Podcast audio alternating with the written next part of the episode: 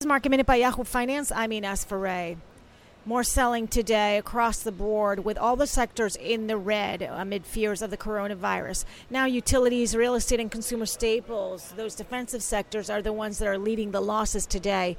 It is a Friday and there's rebalancing going on, so traders are saying to expect more volume near the close. The 10 year Treasury today hit a record low. Oil got slammed again today with WTI down around 6%, and gold is retreating, trading below $1,600 an ounce. For more market minute news, head to Yahoo yahoofinance.com. 康啊。